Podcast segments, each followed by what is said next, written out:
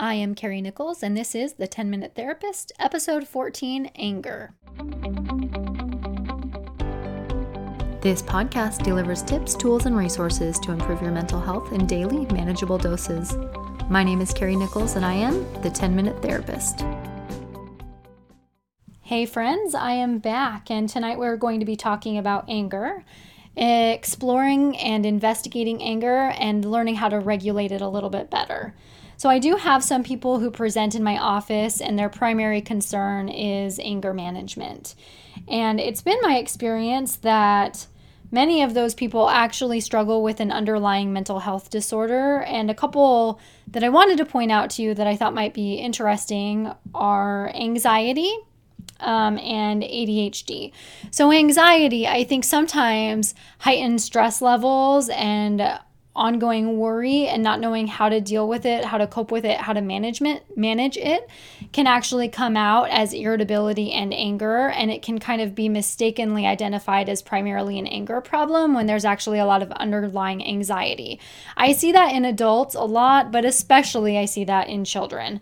Um, the other one that I wanted to point out that I see in um, kids, teens, and adults is ADHD. So most people, when they think of ADHD, they're thinking of this hyperactive type. But there are actually impulsive features that come out, and sometimes you'll see this impulsive anger.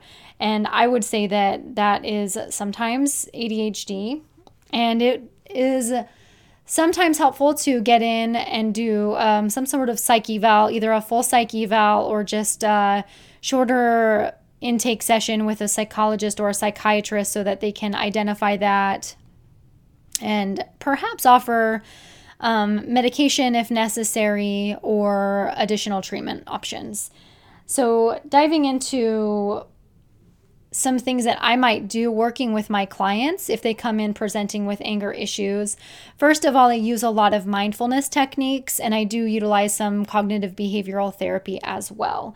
Um, one thing that I'm going to want to ask them is, you know, what other feelings are you noticing along with or underneath that anger. So often, anger is a secondary emotion, which means that it's on the surface, it's easier to see, it's easier to display, but many times there are other emotions, other primary emotions under that. And I'll see things like stress, worry, overwhelm, fear, hurt, pain, rejection. Um, those are some of the things that I'm I have noticed in my office that are often accompanying anger, and many times anger feels stronger and it feels maybe less vulnerable and it's easier to show that than it is to be raw, be vulnerable, show the sadness, show the pain, show the hurt. So we we demonstrate that strong emotion because we don't want to feel weak. But I actually think it's very courageous to explore those vulnerable emotions and be able to express them. Um, one thing that I wanted to point out um, the Gottmans, when they're doing couples therapy, they talk about being flooded and they talk about it in the context of working as a couple. And they basically say that if you're flooded, which means, you know, physiologically and emotionally overwhelmed, and when you're flooded, you can feel it. It's pretty obvious that it's there. I can see it in the room in my office. Um, but when you're flooded, a lot of things start shutting off. Your ability to communicate, your ability to regulate your emotions, your ability to problem solve, those things shut down, and that's very problematic. Well, that is not just an issue in the context of couples therapy. That's something that we can consider when we're thinking about anger as well. If you are flooded, you need to be mindful of that. You need to be aware of that. So I would I would do some mindfulness work. I would check in. I would say, you know, how am I feeling physically right now? What am I noticing? Um, where do I feel? Do I feel hot? Do I feel tense? Do I feel shaky what's going on for me physically?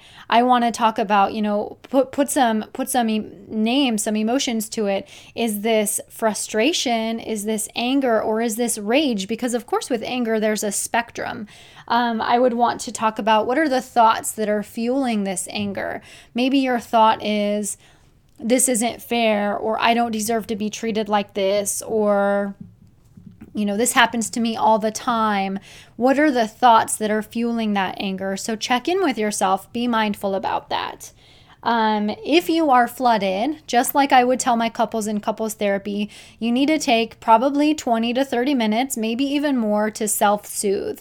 And this is this is not a time for you to stew and perseverate on your anger, but it's a time for you to use calming techniques that you know work for you in a time of stress or overwhelm so that you can calm down. And the idea is once you're calm, you're going to be able to problem solve and think through this issue more clearly, and you're going to be able to communicate better. So, definitely be able to identify if you're flooded. You'll know because you'll, you'll, physiologically feel it. You'll feel your body flooded with emotion. It feels overwhelming to you. Um, I definitely think that if you're flooded, you need to give yourself some time to chill. I think that's going to be important. Sometimes you need some space from people. Sometimes you need to go for a walk, get out, get some fresh air. Um, I do want to point out one thing that I I often share with my clients is the difference between a reaction and a response. So, a reaction is that impulsive, spontaneous, spur of the moment thing that just pops out of us. And often it's a lashing out in anger, right? Versus a response, which is more thought out, it's more intentional, it's more purposeful. And a response is the kind of thing, if you look back in a year, you're going to be proud of a response and you might not be so proud of a reaction. So the focus here is creating some space. So if you're if the stimulus if the stimulus is at one second, a reaction is often right next to it. It's at two seconds. Versus a response, you've you've got a mindful pause in between. You've placed a space in between the stimulus and your response so that you take the time to think through, you take the time to breathe, you take the time to calm, you take the time to soothe, and then you create a purposeful, meaningful, thoughtful response. Um, some other thoughts are if you're looking for an activity that you might want to do, I would actually take the time to sit down and write it out. Ask yourself, how am I feeling physically? How am I feeling emotionally? Why might I be feeling this way? Um, ask yourself, has a boundary been violated? If so, what boundary and what could I do about that? Um, ask yourself, what do I need? What do I want? What would I like in this situation? Um, those are some good questions to check in with yourself and then and ask yourself are there possible solutions are there possible um, ways, strategies for addressing this, um, and kind of brainstorm.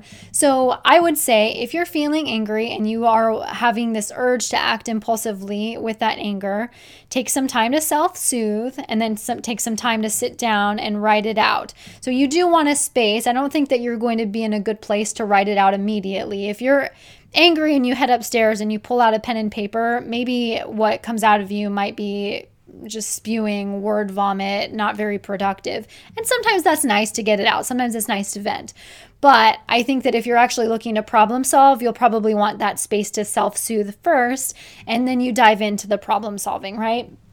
Um, some resources that I have found beneficial. I work with children, and there's a workbook called "What to Do When Your Temper Flares." That's a really good. It's a cognitive behavioral focus there. Um, I definitely would do mindfulness exercises with my kids as well. With teenagers, there's a workbook called Mindfulness for Teen Anger. Um, Calm, the meditation app, they have some exercises that are specific to anger. I believe one is called Investigating Anger, and I think the other one is called tending to your anger. Um, so they've got something that's very specific to those emotions. Those are absolutely things that I would recommend if you're struggling with anger. Um, let me know if you have any questions. I'm happy to answer anything. I hope this was helpful for you, and I hope you have a great night. Take care. Thanks for listening to The 10 Minute Therapist. If you found today's episode helpful, please subscribe, leave a review, and share this podcast with a friend. And don't forget, you can always reach out to me on Instagram with ideas for upcoming topics. Until next time.